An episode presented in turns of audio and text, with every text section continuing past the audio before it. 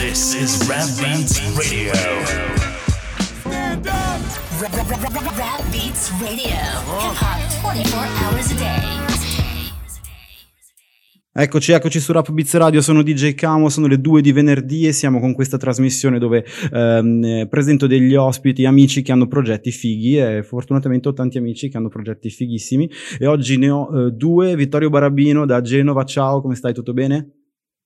Ciao Marco, tutto bene, grazie. Ciao Vitto, benissimo, grazie. E in più abbiamo Luca Barcellona, eh, Lord Bean, per chi è rimasto agli anni 90 del rap. Ciao Luca, un piacerissimo averti in questa trasmissione. Piacere mio, bella cam. Benissimo, e perché siete qua tutti e due? Perché mh, vi conoscete, tra l'altro non so se tu sei adesso a Genova-Milano dove sei locato, perché so che a volte capiti a Genova, ci siamo anche a volte scambiati, tipo io arrivavo, tu andavi via. Sì, uh, sì, sì, ho una frequentazione genovese insomma, prima, quando si poteva molto di più, però sì, bazzico molto, ma io sono di Milano e credo che lo sarò per sempre. Ok, siete insieme perché eh, avete tantissimi progetti insieme, non solo musicali. Eh, lo, parlo io per me, vai, vai, inizia forse, forse anche per Vittorio, però allora siamo, abbiamo fatto un blog dopo aver fatto parecchie eh, puntate eh, prima su Radio Raim, che è una radio indipendente qui di Milano, eh, dove abbiamo fatto un po' di DJ stop dal vivo. Eh, di base noi ehm, mm, condividiamo la passione per il collezionismo, però essendo questo un mondo molto particolare, di cui magari parleremo più eh, approfonditamente dopo, noi ci siamo trovati mh, mm, pensando che è una eh, grande fortuna condividere anche quello che è extra collezionismo, digging, eh, musica, ma condividere anche proprio eh, un'amicizia piuttosto che eh, cose che esulano dalla produzione musicale, che non è facile in questo ambiente, perché come potrai immaginarti è, è pieno di matti. Esatto, esatto. Abbiamo detto, ok, uniamo le forze e adesso abbiamo tirato fuori questo blog che si chiama Walks Up dove mettiamo i nostri mix e condividiamo la passione per il collezionismo perché la nostra visione è appunto quella di sì trovare i dischi ma non in maniera eh, eccessivamente eh, maniacale sull'originale piuttosto che la ristampa così. Di base ci piace condividere la ricerca musicale che è una ricerca alternativa a, a quello che, che, si ascolta normalmente per radio, ecco, mettiamola così. Esatto. E una cosa che, a parte che mh, Vito mi parla spesso di questa, vostro, di questa, vostra passione comune, è che entrambi avete un background eh, hip hop, venite tutte e due da, da quello che è il rap, ma una certa delle vostre carriere tutto si sposta più sul, su quello che è il collezionismo, il vinile, il jazz. Eh, ecco, volevo chiedere a tutti e due, quando è stato il momento che da lì siete passati a, al jazz. Immagino che sia una cosa legata poi al campionamento, al, uh, ai ricordi di, di, quando si prendono i dischi per campionare, ma mh, mm, più o meno quando, quando, è che entrambi avete avuto la, lo switch tra, tra, quello che era eh, il rap e poi eh, le libraries, il jazz e tutto quanto? Beh, faccio dire a Vitto allora adesso. Inizio io. Ah, niente, io vabbè, ho iniziato a, a comprare dischi, a collezionarli intorno al 93-94 proprio con il rap eh, come tutti noi ci siamo infognati nell'adolescenza con la cultura hip hop, a un certo punto, forse perché saturo, intorno agli anni primi 2000, ho cominciato a concentrarmi più sul discorso di ricerca di dischi di funk, jazz, soul, un po' perché li, li avevo già cominciati a comprare qualche anno prima per il discorso del campionamento. A un certo punto, arrivata questa saturazione da rap, ho detto basta, io non, anche le sonorità che avevano preso nei primi anni 2000 non mi piacevano più, ho deciso di concentrarmi, diciamo, sul collezionismo, sull'andare a scoprire determinati suoni che sono un pochino più dimenticati. Vedi mm-hmm. anche il discorso delle musiche per sonorizzazioni, di cui prima compravo qualche disco giusto perché sapevo che c'era il pezzo eh, utile per il, per il campionamento e poi da un infognamento sono passato a un altro infognamento, quello passato dal rap sono passato all'infognamento per le library music, passando dal funk, il soul e il jazz ovviamente. anche perché library music non, non è un genere, non, eh, alla fine sono i dischi per sonorizzazione, erano dischi che, se non sbaglio, dalla fine degli anni 50, prima 60, venivano usati per, come commento musicale per documentari, servizi del telegiornale e cose simili, per la televisione. Quindi si ha nella library music eh, musica di tutti i generi, si può dire. Abbiamo il rock, abbiamo il prog, abbiamo il jazz, la sperimentale, elettronica, il funk, tutte le varie declinazioni della musica, ecco. E questo mi ha sempre attirato personalmente. Capito. Per te, Luca, come, quando è stato lo, lo, switch, diciamo, tra un genere e l'altro? Se c'è stato, allora, magari è una cosa che è sempre andata parallela. Allora, ovviamente eh, c'è da dire innanzitutto che non so se Vittorio anche, però io comunque ho un'età mh, sono un classe 78, per cui io i primi dischi che mi sono comprato, che avevo 10 anni, erano dischi in vinile. Mm-hmm. Quindi siamo dal fatto che ho cominciato a comprare quelli e le musicassette quando Chiaro. non potevi permetterti il vinile. Dopodiché c'è stato tutto il passaggio uh, del, del formato CD e in quel periodo lì io facevo hip hop, tra l'altro un periodo per l'hip hop italiano bellissimo, in cui si sono messe le basi di quello che è adesso, che è molto cambiato. Alcuni personaggi sono tra l'altro gli stessi o vengono da lì, altri hanno preso altre strade, eh, però di base nel momento dei CD, in cui proprio non includevo il fatto di comprare dei vinili, non avevo neanche forse più un giradischi funzionante, e comunque il CD era in formato imperante. Lì ho scoperto, grazie al lavoro di Rocco Pandiani, devo dire, della Easy Tempo, eh, una via di fuga dal rap. Io avevo sempre ascoltato altra musica, ma non jazz, cioè avevo ascoltato musica, sì, purtroppo anche del prog prima di, di approdare al rap, ma il rap è stato totalizzante, quindi sembrava quasi che non, non c'era spazio per altro in quel momento. È così, è un, po', un po', l'ottica che, che, si aveva in quegli anni, un po' tutti, che quelli che, con cui parlo in quegli anni lì ascoltavano solo rap, poi a una certa invece... Eppure io stavo tutti i pomeriggi, eravamo studenti ancora, no? per cui avevamo gran tempo libero, passavo questi pomeriggi in casa di Fritz o bazzicavo studi, no? da, da bassi, intro, eh, i vari amici insomma della zona in cui abito io, eh, dove c'erano questi dischi che venivano presi però in una maniera molto vicina a quella che, a cui probabilmente è stato l'approccio de, americano di anni prima no, del mm-hmm. campionamento, nel, recuperando dischi di poco valore con dei bei campioni, quindi era un lavoro proprio di ricerca del suono eh, che poi diventava qualcos'altro, diventava il rap. Quindi mi ricordo Fritz che mi diceva, vedi, qua sopra c'è il nonno, qui c'è il papà e qui c'è il figlio. Quindi c'era il jazz, il funk, funk. e il rap. E aveva la sua libreria con tutti i suoi dischetti. Mi ricordo che ogni tanto gliele mettevo dentro uno, mi diceva no, cosa fai? Perché lui ce l'aveva lì fuori perché si era ricordato che doveva campionare quello. Ed erano dischi che si trovavano, cioè o a poco, perché magari erano stampe americane eh, o eh, la ristampa italiana, insomma, di base tu cercavi il suono, non te ne fregava niente del, del tipo di stampa, neanche di come fosse messo il disco, non è una questione di collezionismo. Ancora meglio se li trovavi nella collezione di tuo padre, no? Eh, così lo spendevi. Che... Lo spirito hip hop di fare esatto. molto con poco. Esatto. Con, che poi è un po' la base di come, quando ho cominciato a, campionare in America. Loro campionavano eh, quello che avevano in casa, eh, che poi erano i dischi soul della, della, mamma. Quindi mh, per me, per dire anticipo forse un argomento scottante. A me non mi interessa che eh, qualcuno campioni per forza dal disco eh. originale, quella è una cosa. Volevo arrivare lì poi anche sul, sul discorso. No, c'è una grossa diatriba, però eh, credo che campionare da altre fonti più reperibili sia la cosa più vicina allo spirito originale, che era quello di trovare cose a poco esatto, e esatto. con una immensa creatività e con un limitato eh,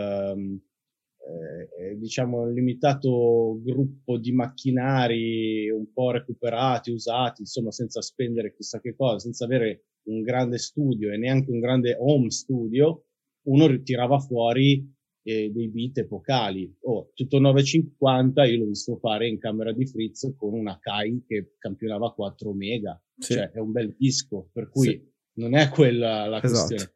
Poi da lì in poi si possono aprire mille stanze di eh, insomma narrative sul caso, quindi no, è la base fatta con l'originale. Io faccio beat adesso con, con altre persone, eh, campiono dai dischi che ho qualche volta è un originale, qualche volta non lo è. Mi piace campionare da vinile perché la fonte, quello me lo concederai, campionare da una fonte eh, in cui il, il, campione stesso è stato preso al massimo della sua qualità è meglio che Beh, prenderlo con però è vero che tanta musica viene fatta anche così e suona anche bene per cui non è quello il discorso il discorso sul jazz invece è particolare perché a un certo punto quando io ho scoperto quella musica che prima chiamavamo, occhio, eh, mhm. chiamavamo eh, easy listening. È vero, easy listening. cioè c'era questa, il mercato ha sempre bisogno di dare delle etichette e, e, spesso sono quelle che convengono al mercato per identificare qualcosa. Io quando ho parlato per la prima volta con Rocco Pandiani di Easy Tempo ho detto tu mi hai fatto scoprire Umiliani, Trovaioli, Piccioni, Luis Bacalov, eh, Mor- anche Morricone, che non piace molto a Rocco, però comunque era, c'era tutto un, un, sommerso di musica fantastica fatta appunto per le colonne sonore, per le library, e le ho scoperte grazie a quelle compilation. Io non potevo fare più che eh, duplicarmi un CD, quando ho cominciato a lavorare ho detto ok, la cosa che mi interessa, per esempio, non essendo mai stato un vero rapper, oh, purtroppo non, non, ho comprato macchine lussuose e Rolex, ma ho comprato i dischi originali eh che erano quelle compilation. E, ehm, e, e, e, mi piace tantissimo la ricerca dell'oggetto, la grafica, il tipo di musica che è fatta con gli strumenti. Sono legato a quel mondo lì, sto bene in quel mondo lì e non credo ci siano altre eh, giustificazioni da dare, no? non, non filologiche, neanche, fi, mm, neanche filosofiche.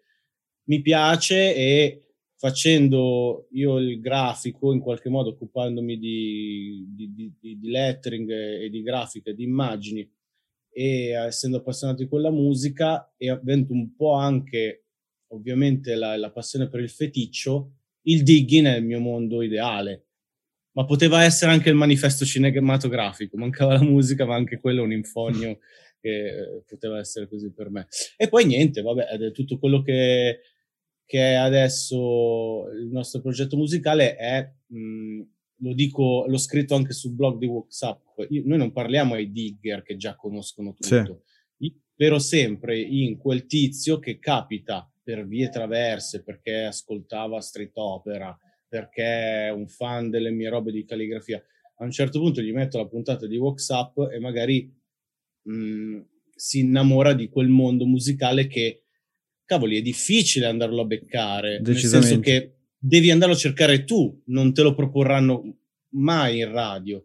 Perché è roba vecchia, perché, vabbè, retro, vintage, quello che vuoi boh, non so se credo Vittorio sia d'accordo, magari anche tu, quella musica è fantastica, cioè comunque sono i migliori. Sì, sì, sì, tra l'altro devo riattaccare proprio la domanda iniziale di Marco che era quella, diciamo, quando c'è stato lo switch e collegarmi a te Luca a quel discorso Rocco Pandiani, che è una persona a cui io devo molto, eh, che comunque ormai frequento, conosco e frequento da una quindicina d'anni, direi, caso vuole che, guarda, mi sono anche preparato qua il disco, il disco questo qua è, penso il mio primo disco library comprato nel, se non ricordo male, nel, sarà stato fine anni 90, che io avevo comprato esclusivamente per la copertina, perché mi piaceva la copertina. Poi sì, l'avevo sentito, però infognato come ero nel rap, non, l'avevo, l'avevo dimenticato quasi. E poi lo vai a riscoprire. Ma mi ricordo infatti che c'era qualcuno su AL, adesso non mi ricordo chi, in un articolo sulla gente che faceva beat, che diceva quando cominci a fare beat vai nel bancarelle, prendi la copertina più, più trash, più stilosa, più che si addice al tuo immaginario, ovviamente perché non conosci poi i titoli. E poi da lì ti si apre un mondo e scopri i, i titoli, le, gli autori e, e vai avanti. Eh, hai parlato di libraries, perché eh, siamo su Rap Beats Radio, forse non tutti sanno cosa sono le libraries. Sono in pratica la musica che si metteva sotto i film eh, negli anni 70, che per farla chiamavano interi complessi di professionisti che facevano eh, queste, queste, composizioni per, da, per, sonorizzare i film praticamente, corretto come, come, definizione? Sì, per sonorizzare documentari, servizi del telegiornale, eh, inchieste. Infatti hanno dei nomi spesso che richiamano proprio il tema a cui si vogliono riferire, ad esempio abbiamo questa politica e vai a vedere un titolo di un brano di contenuto in questo library che si chiama politica, è proprio extra parlamentare, mm-hmm. oppure abbiamo telegiornale, proprio noi perché telegiornale, il primo titolo che mi viene in mente è dal nostro inviato speciale, tra l'altro un disco di jazz di Amedeo Tommasi, più che valido. Ecco. Delle, library, delle library mi ricordo, io le, ne ho sentito parlare per la prima volta perché fra le mie varie vicissitudini, nel 2007, diciamo, ho aperto lo studio assieme a Marco Clefish, che all'epoca faceva eh, Dig Deep, che era una serata in cui invitava eh, vari collezionisti, era riuscito a creare questo format, assieme a DJ Painé. Mm-hmm.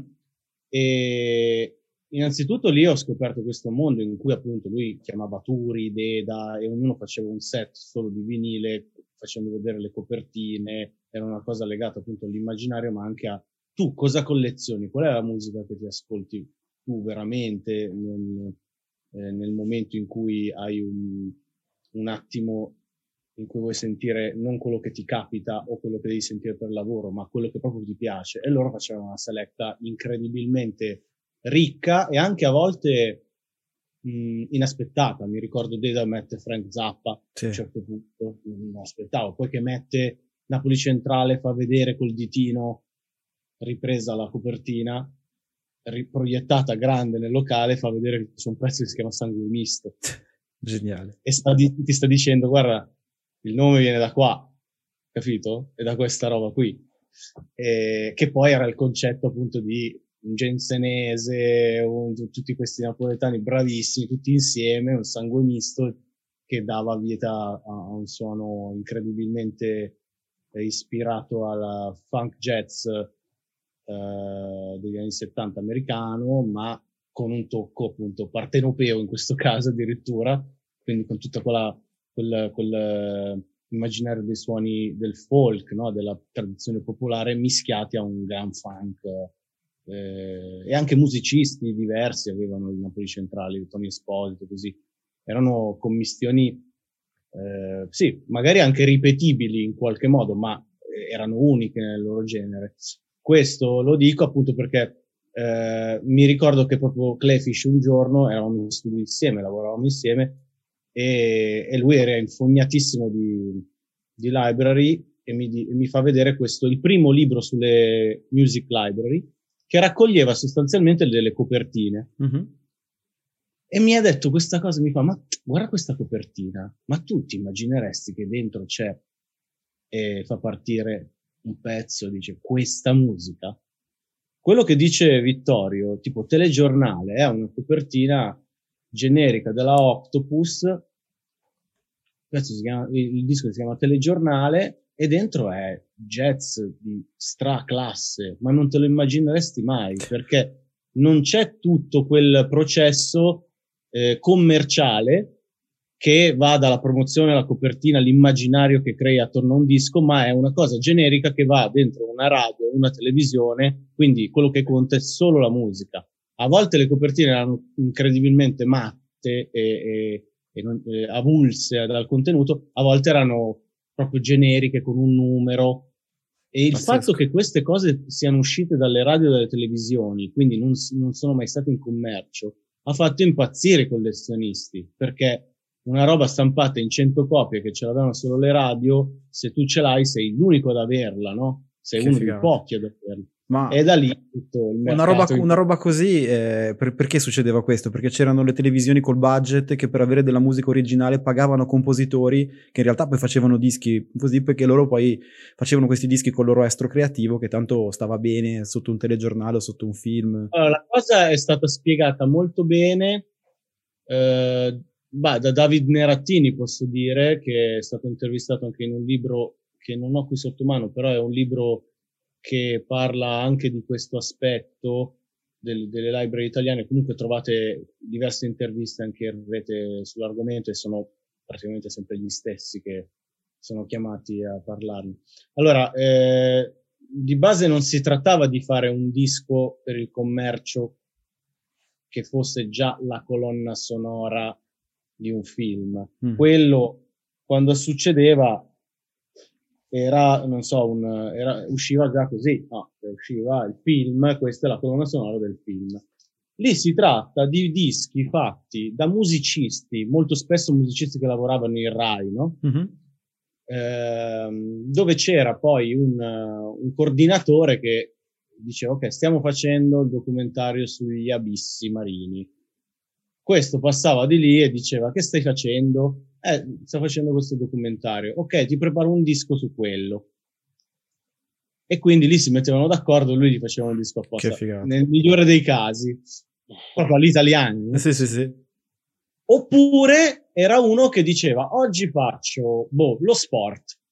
E faccio 20 pezzi che chiamo, non so, traguardo, eh, fatica, eh, cose così, no? Tu quando hai un servizio da mandare in onda prendi lo sport, guardi, eh, non so, eh, podio e metti il pezzo podio perché guarda caso è fatto Guarda, perfettamente. Mi viene da ridere perché eh, io nel, nel, lavoro di tutti i giorni io eh, faccio il montatore video in una televisione, quindi eh, sono, è dagli anni no, 2000 che io ho questi problemi di musica perché nei servizi a volte i direttori vogliono la sonorizzazione, però in questi tempi ci sono vari siti tipo artlist.io o varie cose così dove tu selezioni un po' il mood delle cose che vuoi fare e ti scarichi giù la musica. Eh, è pazzesco che a quell'epoca lì ci fossero musicisti competenti che facevano apposta queste cose cose in Rai. Quindi... Eh, ovvio, perché mia, la mia compagna produce cartoni animati, quindi mi ha parlato delle library di adesso, no? che sì. sono degli MP3, a volte sì. sono anche free. Sì, sì, sì. Quindi trovi praticamente di tutto eh, e riesci anche a svangare la faccenda dei, dei diritti, perché appunto ci sono dei, dei, delle, degli open source, delle library eh, che possono prendere tutti.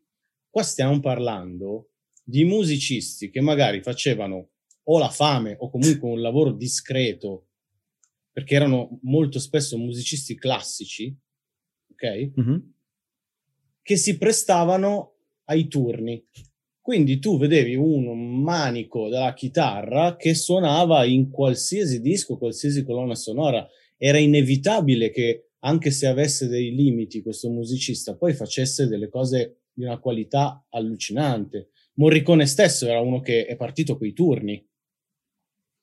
È, è, stato un po', lo dico, cioè io ho fatto anche un libro sulla, con Leslie Dog, ho fatto una, un libro sulla discografia di Morricone, lo abbiamo conosciuto prima che morisse e, e lui era nell'ultimo periodo, diciamo che l'impressione che ha avuto è che avesse fatto pace con questa cosa delle colonne sonore, però lui è stato molto eh, sofferente del fatto di non aver mai potuto fare questa musica assoluta, che suppongo sia la musica classica contemporanea, perché era stato identificato nelle colonne sonore e, e ne hai fatte più di 400, di cui molte, molte bellissime e famose, che hanno cambiato anche la storia di, dei film. E questo veniva fatto per i turni, cioè lui faceva il turno da 3, da 6, da 9 alla cometa all'inizio e aveva queste idee, era molto creativo, però se vedi c'erano delle idee che sono molto morriconiane, quindi magari declinate o ripetute, e questo ti permetteva di, di, fare praticamente quello che volevi, perché quando noi andiamo in cerca delle library, magari c'è un pezzo che è totale, no? quello col beat mm. o quello incredibilmente creativo, e poi una serie di anche di cagate incredibili per, riempire, per riempire un synth messo lì così, perché sai, facciamo il turno, lo finiamo, eh sì. decliniamo. Magari l'idea era una sola. E ci fai pezzo, un disco. Un disco Le colonne sonore più ricercate sono quelle che hanno più temi. Perché vuol dire che lì il musicista, non obbligato, ma molto ispirato, ha creato più temi bellissimi per un film, ma ne bastava uno di base, no? Che roba. Che storia. Voi più o meno eh, a braccio, non voglio parlare, ci fa precisa, quanti dischi avete? Uh, da tutti questi, questi anni pre-comprato, che poi se, tra i collezionisti c'è anche una sorta di cerco quello, poi rivendo dei blocchi, poi riprendo degli altri blocchi. Più o meno adesso quanti dischi possedete? Ma io non li ho mai contati, ho, ho smesso di contarli diversi anni fa. Io credo di essere sui 6.000 dischi, 33 e un 3.500-445 giri. Più o meno. Direi, più o meno. Luca più o meno? Ma, a me questa cosa mi spaventa molto. a me ha spaventato quando cercavo casa, ci voleva sempre la stanza in più, ecco. a parte che io sto cercando casa e una delle cose che guardo quando entro è dov'è la stanza dei dischi? non quella della, per la figlia, quella per i dischi. Eh, la, dormirà nella stanza dei dischi. No? no, vabbè, metti gli piani alti per esperienza non troppo in basso. Perché... esatto. No, eh, sono tanti, secondo me, boh, non l'ho mai contati neanche io, eh, per, precisamente saranno 4-5 mila, però la domanda è anche che dischi, no? Perché mm-hmm. noi non prendiamo i, dis- i dischi per campionare, quindi cerchiamo dei dischi da ascoltare molto spesso negli anni passati io e Vittorio ci siamo trovati a cercare dischi difficili, sì. eh, che fra l'altro senza fare i, i peculiari, cioè eh, proprio non c'era neanche una ristampa, magari non c'erano manco su Spotify, non c'erano manco su YouTube, stiamo parlando di robe veramente a volte introvabili. Poi tutto viene fuori, adesso per esempio io mi, mi eh, esalto quando mi dicono c'è da fare una copertina. Sì. Che ne so, questa qua, non so, Occulto, che è For Flies. Sì. Questo disco è degli anni 70, ma non esiste. Cioè, io ho fatto la copertina di un disco che lui ha, di cui ha recuperato a casa di Giuliano Sorgini un uh, master dimenticato. E quindi viene fuori sempre più roba, sempre più... Ma perché, perché ricordiamo anche, non l'abbiamo menzionato durante questa intervista, che voi non solo collezionate e, e non solo avete un blog dove proponete DJ set e anche altri eh, progetti di cui, di cui parleremo, eh, ma fate anche delle edizioni, cioè prendete cose come, come, in questo caso, dischi che non sono stati pubblicati e li pubblicate. In realtà... Eh, per dovere di cronaca io faccio il grafico di queste cose. Poi a volte mi è capitato di fare la consulenza su quali titoli fare, quali non fare. Eh, c'era una collana che si chiama Spettro, che era una branca di Tannen, eh, che, che, ristampava i pop, però a un certo punto si era messa anche con le ristampe. Io ho avuto occasione di stampare dei dischi che non erano mai stati editati anche alcuni rieditati, però lavorando con... Le, il materiale originale. Molto spesso per me il materiale originale sono le locandine, le foto, il mm-hmm. materiale d'archivio. Per chi fa la parte di eh, musicale, trovare la bobina mm-hmm. e quindi poter lavorare magari sulle tracce aperte della bobina, che capisci è il massimo, cioè una fonte analogica che finisce su un supporto analogico. Non ci dimentichiamo che tanti dischi che escono adesso magari partono da una fonte digitale quasi tutti. Cioè stai, stai mettendo una fonte digitale sì. su un supporto analogico. Non ho capito bene cosa ci sia di... E magari poi passa negli studi dove ci sono dei convertitori che conver- convertono tutto. processi no, io invece ho passato qualche brano a, ad esempio, qualcosa ho passato giusto, lui ha citato la Forever Flies Records, eh, questo. Ho fornito alcuni dischi a gente che ha ristampato, okay. perché non li riuscivano a recuperare, ecco. Ok, abbiamo parlato un Comunque sacco di... dire che i dischi ti possiedono, eh. comunque ah, sì. tu quando hai tanta roba da portare ogni volta che cambi casa, veramente, quella sì. non è una stupidaggine, è, è veramente, ti, ti, rendi conto che il tuo peso no, da tartaruga o da lumaca con la casa che c'hai sulle spalle diventa sempre di più ed è parte del tuo background, ma è anche un, un problema. Certo. Infatti diciamo sempre la prossima vita collezione MP3. Beh, no, io non colleziono più niente prossima vita. Non è possibile. Magari collezionerete Vado in vacanza un po' più spesso. Vai, Posso dire un gossip? Vai, io vai. guardo tanto le copertine, cioè ho degli amori per dei dischi che impazzisco per uh, tre mesi per cercare, anche un, anni a volte, ma non ho un preciso criterio, proprio vado a, a, a innamoramento del disco. Vittorio ha un problema in più, si chiama che adesso ti spiegherà, che si chiama completismo. Eh, il completismo. completismo. Sì, mi sono fissato con alcuni artisti, io devo avere tutti i loro dischi. Aia. Anche quelli brutti. qualcosa c'è. Anche quelli, Anche brutti. quelli brutti, non importa. Aia. Bisogna tenerli. Eh, Infatti... Vittorio, cosa hai preso oggi? Ma una roba di musica barocca, napoletana barocca. Merda, gli faccio, ma perché l'hai preso? Eh, ma ho chiuso tutti i Ducross. Completismo. È, br- è, un brutto male quello.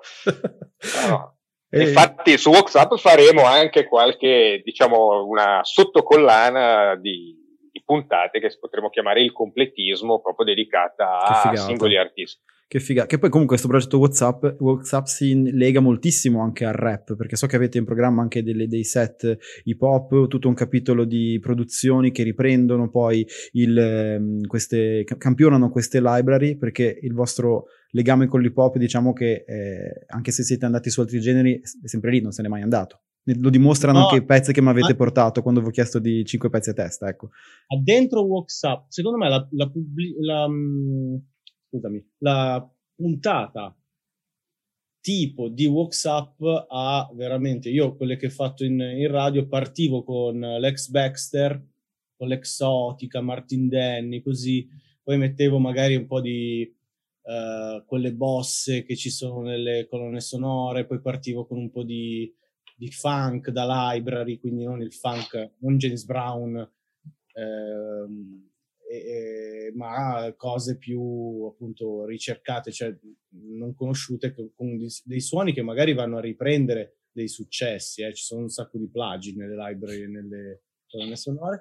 Poi magari metto tre pezzi pop, ecco uno di quelli che ho selezionato, per esempio un pezzo di Aldivino che è un campione di uh, Mulato a Stacche, e poi magari parto con Mulato a Stacche, finisco nell'Etiopia, capisci? Non sì, è sì, un flusso che però è quello che, che, che, interessa a me della musica, non fissarsi su una cosa, ascoltare sempre quella, ma avere questa capacità di fluttuare, perché la musica bella è bella, appunto, è, è oggettivamente bella, non soggettivamente bella.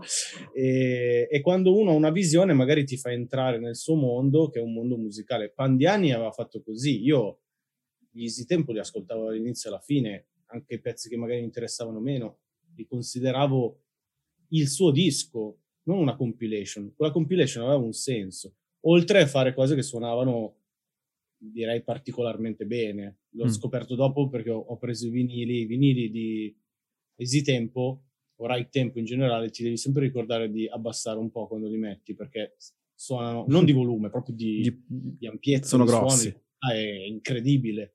E ci sono dei producer che, che utilizzano le libraries. Eh, voi avete, avete, già sgamato qualche, qualche produzione? Sì. Madlib in primis. Madlib Madlib, eh, sì, sì, ne ha campionato anche cose difficili da, molto difficili da recuperare, ecco.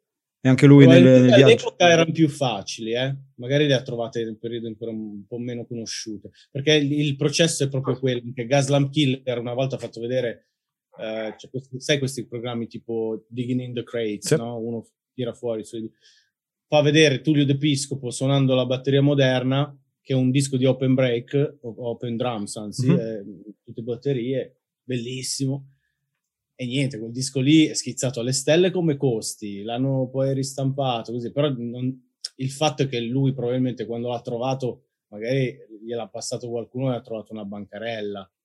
I dischi diventano famosi e ricercati anche quando vengono, si può dire, sputtanati, no? Cioè, quando li...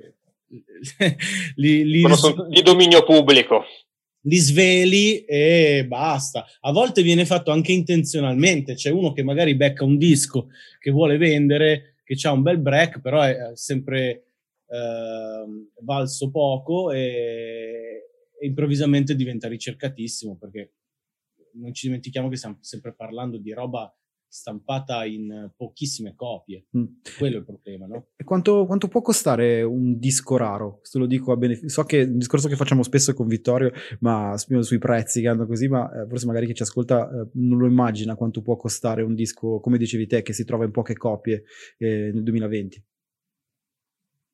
Ma questo è insomma una domanda difficile, cioè ce n'è da tutti i prezzi. Io ti posso dire il disco che ho tenuto in mano, che non ho, però tenuto in mano più costoso era un singolo di Elvis, un 45 giri e volevano 25.000 pound. Minchia.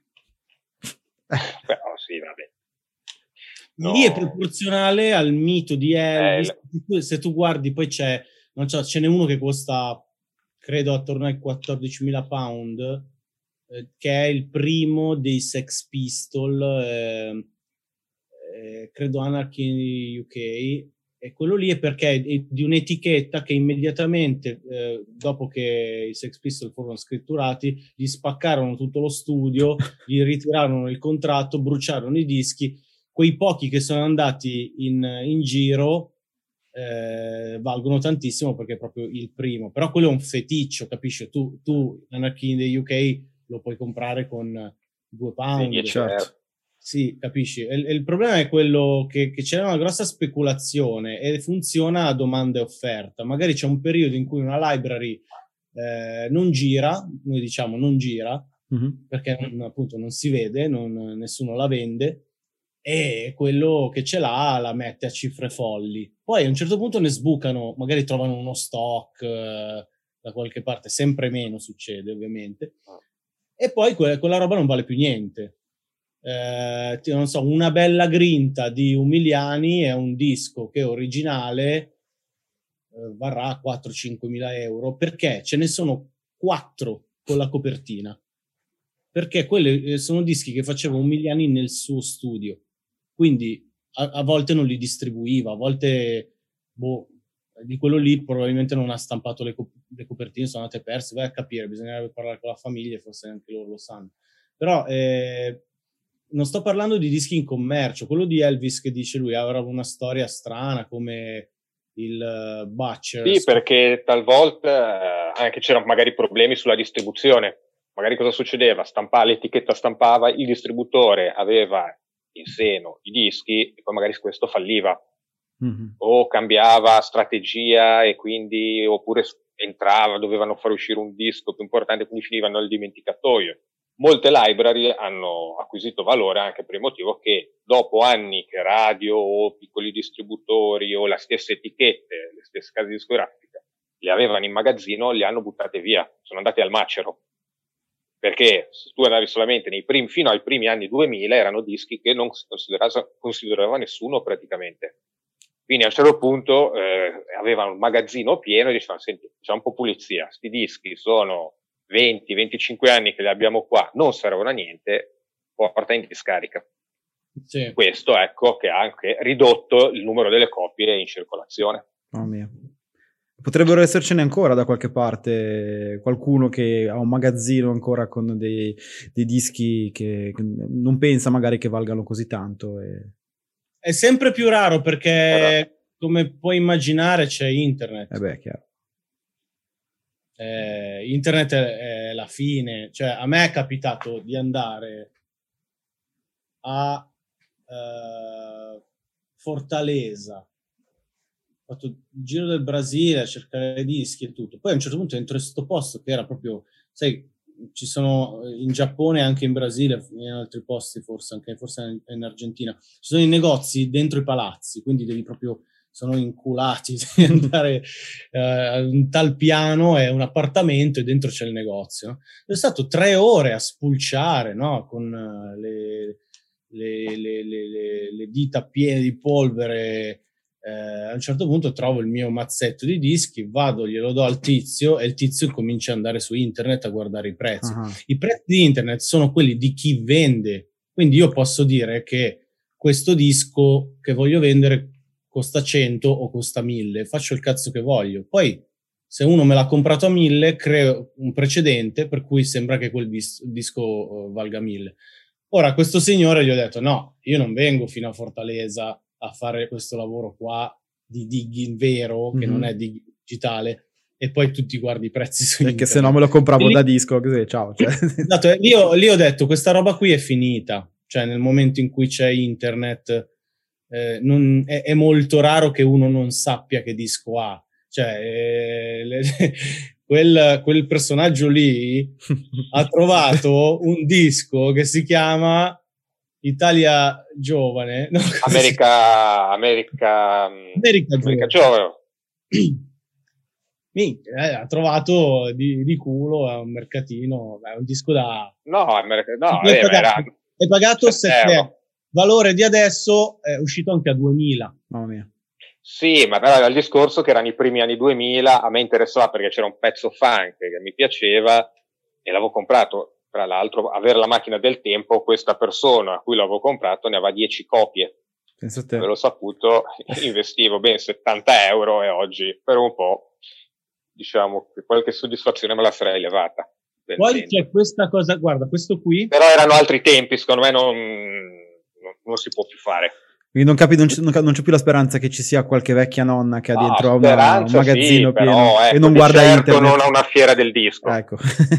ok. Questo disco qua che ho tirato fuori è una Tecnica serie, di omicidio. una serie che si chiama SP, questo si chiama Tecnica di un omicidio eh, ed è un disco RCA. Mm-hmm. È una colonna sonora di un film. Questi dischi qua, tutti con copertina bianca e nera, tra l'altro con, fatti molto bene, suonano molto bene, la copertina um, cardboard proprio spesso, sono molto riconoscibili. Venivano prodotti, credo, in un massimo 200 copie dalla RCA ed erano destinati agli addetti ai lavori, erano degli omaggi che facevano a giornalisti Sì. o gente che, registi, gente che gravitava nel, si potevano pure permettere di fare queste cose, no? di fare 200 dischi così, bellissimi, prodotti in maniera impeccabile e venivano regalati. Così come alcune copie di alcuni dischi erano destinati proprio alla stampa musicale. Cioè, ricordo una volta che in un negozio ho visto un cofanetto di Anime Salve di De André che non esiste in commercio. Ho detto, ma che è sta roba? Questa è una roba speciale che avevano fatto per i giornalisti. Ora, il fatto che questo eh, disco non sia stato destinato al commercio, che sia pure un bel disco, come nel caso di Tecnica di un omicidio, un disco di crime jazz, no? di spy, mm-hmm. spy jazz. E, e il fatto che, che, non sia fatto per il mercato fa crescere il suo valore se c'è una richiesta in una maniera incredibile. Quindi quando viene fuori una ristampa di quello, siamo tutti contenti perché dicono ok, se proprio vuoi il vinile te lo puoi comprare. Sì. Se no la ricerca è, per certi versi è veramente un po' finita. Cioè, devi, alcuni fanno stalkeraggio, vanno a casa dei musicisti, eh, vediamo che c'hai e portano via le ultime cose, però so, finiranno. Sì. Che roba, che storia. Guarda, eh, io sì, gener- gener- generalmente in questo format alterno un po' chiacchiere e musica, ma siamo andati dritti con una quarantina di minuti di, di, di parole perché è davvero, davvero, davvero, interessante. Quindi direi che se, se vi va di mandare, di mandare, un paio di pezzi. Quando vi ho chiesto di portare dei pezzi, mi avete portato ovviamente dei pezzi tratti da libraries, ma anche dei pezzi rap. E entrambi avete scelto dei pezzi rap che hanno un filone di suono che, che è simile. Eh, Vittorio ha portato Company Flow, tu hai portato un pezzo di Conway the Machine. Eh, trovo che ci siano delle somiglianze a livello di suono tra, tra Gri- quello che è adesso Griselda e quello che sono stati Company Flow eh, anni fa. Eh, c'è una linea che, vi, che, unisce anche in questo caso il vostro gusto? Lo so. Eh, io, guarda, io ho scelto, lo dico, Company Flow perché era stato, per l'esattezza, il brano è End to End Burners. Sì, esatto. Eh, io quando avevo sentito, se non sbaglio era uscito nel 98 quel disco, quando l'avevo sentito la prima volta ho detto wow, cos'è? Cioè, comunque era un suono molto diverso sì. da quello che si era sentito finora. Per di più c'era anche quel video che io ero rimasto affascinato con la famosa tag che prendeva vita e si muoveva nei meandri della metropolitana di New York. Infatti forse oggi io ascolto molto poco rap, l'unico che ho sempre seguito come rapper e produttore è stato LP. E per me, anche nei periodi in cui sembrava facesse delle produzioni talmente matte, che non so perché, su di me ha sempre avuto un certo fascino. Ricordo che il disco dei Randy Jewels me l'hai passato praticamente a un secondo dall'uscita. Esattamente. E Luca con Griselda come ritrovi questo, questo, questo stesso... Griselda l'ho conosciuta nel 2015, quindi era quando ho cominciato a fare i dischi. Ho cominciato a comprarli un anno dopo, credo. Mm-hmm. Quindi ne ho un bel po', che anche quelli adesso sono cifre stratosferiche perché li stampano in 50 copie, 100 copie, 200 mm-hmm. copie. È un, è un giochino presto eh, facile da capire che ha preso piede anche in Italia. Eh certo, sì, vedo MGRA, Johnny Gioielli che oltre il suono riprende anche un po' questa cosa di stampare dischi in poche copie e fare degli drop eh, frequenti. Anche, parlo di, non tanto di artisti, ma anche proprio di etichette, tipo Tough Kong, Frankie's Vinyl, in Italia fanno dischi di americani, sì, anche di sì, italiani, sì. e fanno i drop ogni settimana, cioè vanno tutti esauriti. E questa roba è incontrollabile. Ad alcuni fa rizzare i capelli perché obiettivamente non sono tutti dischi di qualità mm-hmm. a livello di suono, anzi sono, tante sono delle belle, come dire, ehm, sono delle cose un po' grezze, e a me piace quella roba lì in realtà. Io i beat che faccio con, con vari amici sono, prendo il campione, batteria, possibilmente molto lenta e non mi frega niente di altro. Per me quello lì è l'idea di hip hop, prendere un, un campione e creare qualcosa di diverso, semplicemente mettendoci quattro quarti e non me ne frega un cazzo del resto. Poi però devo dire anche che rispetto molto uno, non so come Fritz, che ha prodotto in quel modo lì per un sacco di tempo, quando si faceva così e quando campionare da vinile era l'unico modo, sì. Che adesso fa musica un po' più complessa e altri addirittura con i musicisti o decisamente più complessa e quella roba, come dire, la, la lasciano lì un po' dov'è.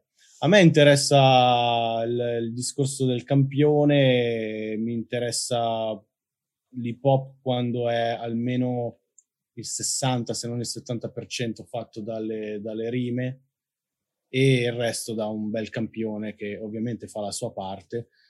Eh, nell'idea che, di produzione che ho io è piuttosto scarna, poi rispetto tutti i gusti in questo senso, però diciamo che ecco quando scelgo un paio di pezzi io ti, ti ho messo quel Griselda lì perché il campione è scarnissimo, ma come vedi, essendo scarno, la parte di rap di Conway è incredibilmente uh, aggressiva, no? quando si parla di delivery, eh, lì ce n'è a pacchi. Perfetto. Al Divino, un altro rapper incredibile, rappa su un loop di Mulato a Stacche, che tanti magari manco conoscono. Io apprezzo sia il fatto che ci sia quello, sia il fatto di, di, di come rappa lui. Questi magari li mixano con le voci molto fuori, no? quindi sì, danno sì, molta... Sì che è una cosa che ai discografici o chi fa i fatti bene fa rabbrividire. Però c'è, c'è, c'è, tutto per tutti, ecco, e quel, quello lo considero sia il divino che Griselda, che adesso è conosciuto da tutti, ma appunto quando l'ho cominciato a collezionare io, fortunatamente non, non, non aveva tutto questo hype ancora, che ancora non mi spiego, tra l'altro. È il secondo boom bap, no? È sì. un, un, boom bap molto molto legato al periodo 96-98 che però rivede nuovi protagonisti che poi chiamano vecchi protagonisti, per cui ti trovi la strofa più bella di Basta Rhymes su un disco di Conway, di West Side Gun, ti, o ti ritrovi Cool G Rap, eh, Ghostface che comunque non ha mai smesso, però te lo ritrovi in quel contesto lì a confrontarsi con gente molto più giovane, nuova. Eh, credo sia un bellissimo periodo e anche quello italiano che è sempre un po' derivativo da quello americano. Mm-hmm. Io nel mio piccolo, cioè, eh, non ho scelto Company Flow adesso perché ho scelto un po' velocemente, lo sai, sì. da, da, ieri a oggi. Sì. Eh, però Company Flow sottoscrivo in pieno quel suono lì, quando è uscito, era cacofonia, cioè divideva. Sì. La gente diceva, no, quella roba lì non è hip hop. Anche perché al momento eh, che c'era Puff Daddy che prendeva il campione dritto della disco music e, boh, e, e ci aggiungeva... Della dei... disco music, c'era Biggie, sì. no? E arriva questo qui e fa, non dico tanto end-to-end burners, che comunque è funk, ma parlo di... Tirato, tirato. Eh, Steps to Perfection io, io in testa, sempre eh, quello. capito. Eh, lì, ma, di, mi mando fuori ai tempi quel pezzo lì, quel pezzo lì è proprio... Sì, ma poi stiamo parlando di una roba in offbeat con col sitar e gente che va in offbeat sopra. Sì, sì. Dici, ma che cazzo è sta roba? Adesso, sia quello, ma anche Fantastic Damage, che comunque aveva dei suoni veramente ostici. Per... Io ho fatto un disco intero su i beat DLP del periodo Fantastic Damage. La lingua ferita, mi sembra che fosse... Eh, Lingua ferita era un tributo a un produttore che all'epoca non, diciamo, non, non è che lo cagavano in molti. Si ricordavano dei compagni flow, ma quella, quella nuova ondata piaceva a pochi. Io ho detto, ok, invece a me questa cosa piace, ci ho scritto sopra e mi fa impressione quanto un disco poco digeribile come quello adesso sia acqua fresca perché siamo abituati mm-hmm. a, a, ben altro, no? Quindi c'è sempre uno che è un po' avanti in un momento e poi gli altri appresso e poi fanno anche meglio. Però i pionieri si riconoscono. Company Flow è, è un disco pionieristico quel, da quel punto di vista. Volevo chiedervi, Dan, più o meno il blog uh, WhatsApp è dal 2017 che è attivo, vero, come, come progetto? Ah, in realtà è attivo, scusami, abbiamo appena attivato, ma è, è dal 2017 facciamo Radio Raim. Ok, ok. Poi adesso abbiamo messo a disposizione sia su uh, Blogspot, eh, trovate WhatsApp Vinyl eh, at blogspot.com e Vitto... Mixcloud. Esatto. Che è mixcloud.com backslash uh, WhatsApp Vinyl. E ogni quanto escono le puntate, più o meno ogni quanto eh, diciamo ci sono le puntate di DJ set o dei vari speciali che producete? Adesso stiamo facendo ogni settimane, mm-hmm. eh, ma proprio perché così uno ha il tempo di scaricarla, sentirla per, e anche per darsi un po' di tempo per avere sempre nuove idee. Però eh, potrebbero uscire anche, di sicuro adesso ne usciranno un paio eh, natalizie, diciamo, non come natalizio, però come regalo ne troviamo qualcuna in più. Noi abbiamo sempre i colpi in canna, ovviamente, ma siamo un po', vediamo un attimo come, quale far uscire prima, quale dopo. E, ehm, sì, eh, da, dal blog le scarichi e quindi te le, te le puoi mettere dove vuoi e, e con Mixcloud le puoi ascoltare direttamente con un link. La cosa bella è che eh, appunto abbiamo chiesto anche a te di farci un sì. mix. E, e, ti dico, non è casuale, sono andato a Genova ultimamente, mi sono preso un bel pacchettone di vinili anni 90 e quindi è qui, eh, sì. già selezionati. A me piace proprio far sentire agli altri quella che è la ricerca musicale, che non è quella appunto... Eh, scontata mm-hmm. o piaciona de, del set che ti metti da ballare, così, è ricerca. A volte sono veramente nelle library trovi delle sculture sonore.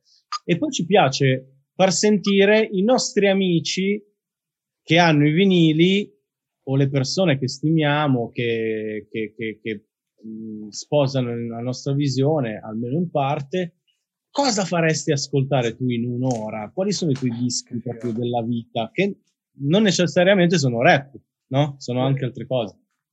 Tipo tu, Camo, cosa hai portato? Guarda, guarda, ce l'ho qua. Faccio qualche preview. Eh, bah, aspetta, se lo trovo perché forse l'ho messo in fondo, ma comunque era eh, Buckshot Le Funk Music Evolution che nel remix di DJ però i dischi non si tengono così eh. nel remix di DJ Beh, però non avevo nessuno ah, scaffale. provvisorio.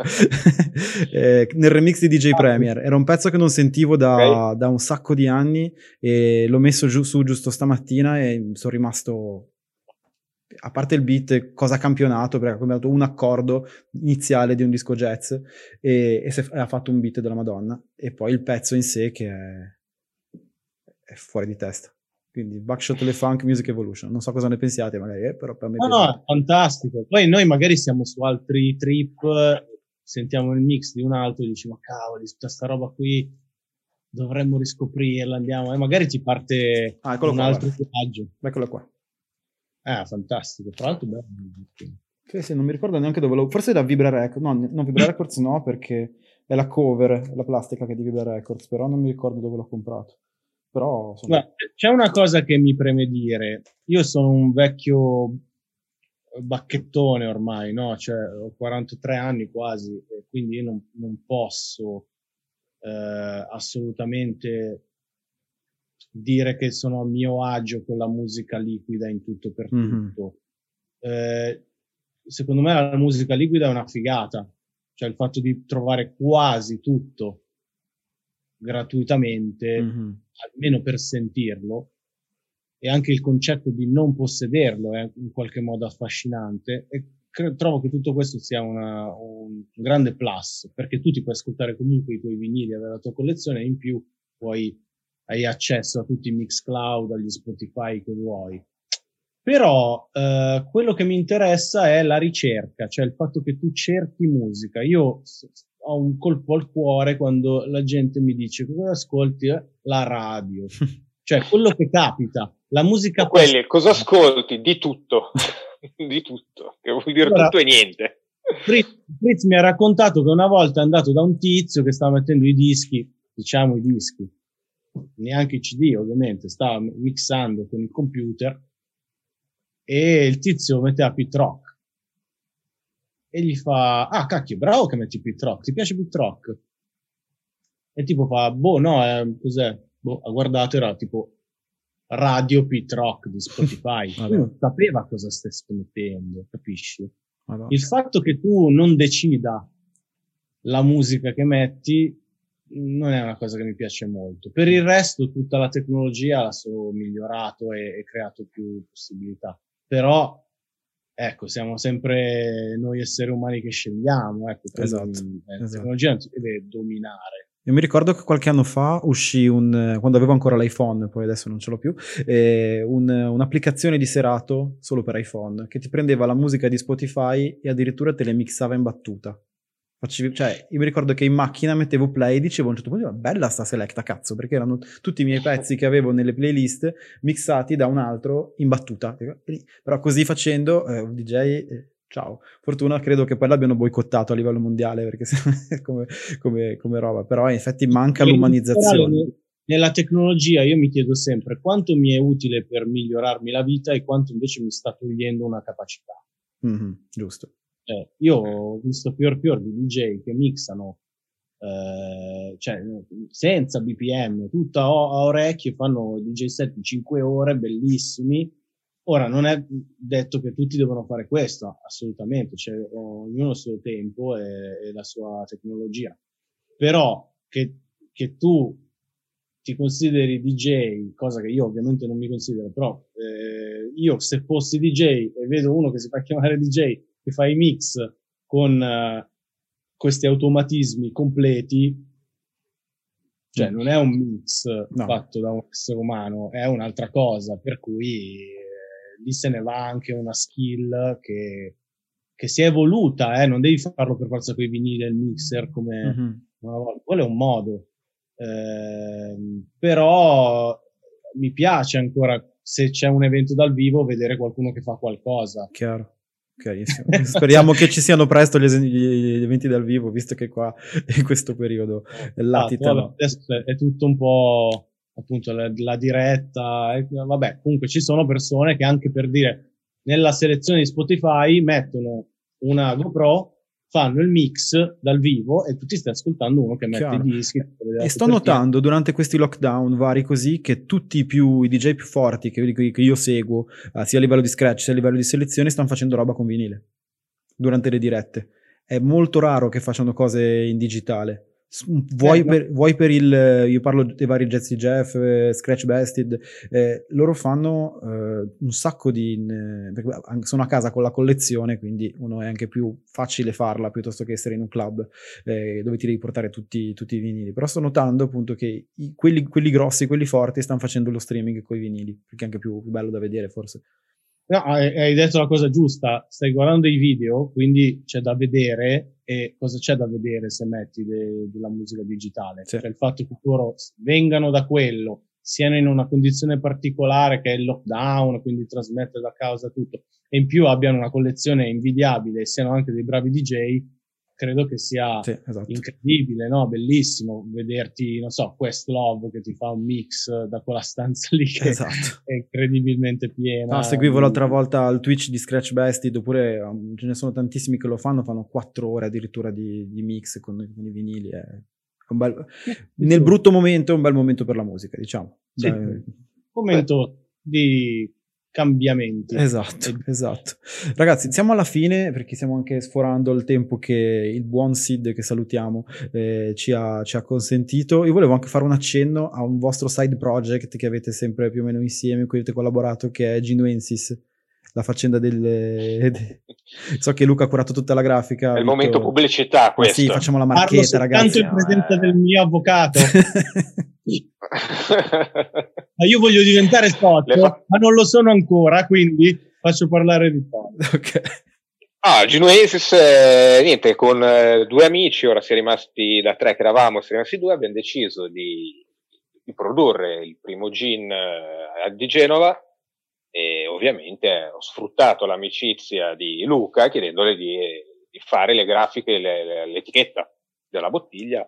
Luca si è prestato più che volentieri, spero, ha, ha sposato il progetto e ora vediamo, no? pian piano sta, mm, stiamo crescendo e ora vediamo, il mercato è bello pieno, il lockdown causa locali chiusi, non aiuta questo, certo, questo tipo di attività. Però aiuta l'alcolismo Però. Aiuta l'alcolismo, sì, sì, quello sicuramente. L'alcolismo casalingo però non è nei nostri target, ah, era okay. più un alcolismo da locale. Potresti fare un servizio di delivery, te lo portiamo a casa. Eh, ci stiamo già ragionando, cioè ci stiamo già muovendo su qualcosa. Ottimo. Ottimo, figata. E niente, infatti dal sito si può acquistare le, le bottiglie, le, la bottiglia. Perfetto, allora cercatevi anche questo, il momento marchetta su Rap Beats eh, per quanto riguarda Grazie. Genuinity. No, lo faccio volentieri perché ho un bel progetto. il banner pubblicità. Eh, lo metteremo poi nella versione video. È un bel progetto, mi va di sostenere appunto i progetti fighi che fanno, che fanno i miei amici. Eh, ragazzi, vi, vi, ringrazio tantissimo per queste, per queste, chiacchiere, davvero. Spero di poterle fare un giorno quando si potrà, eh, davanti a una birra davanti Grazie a te, Marco.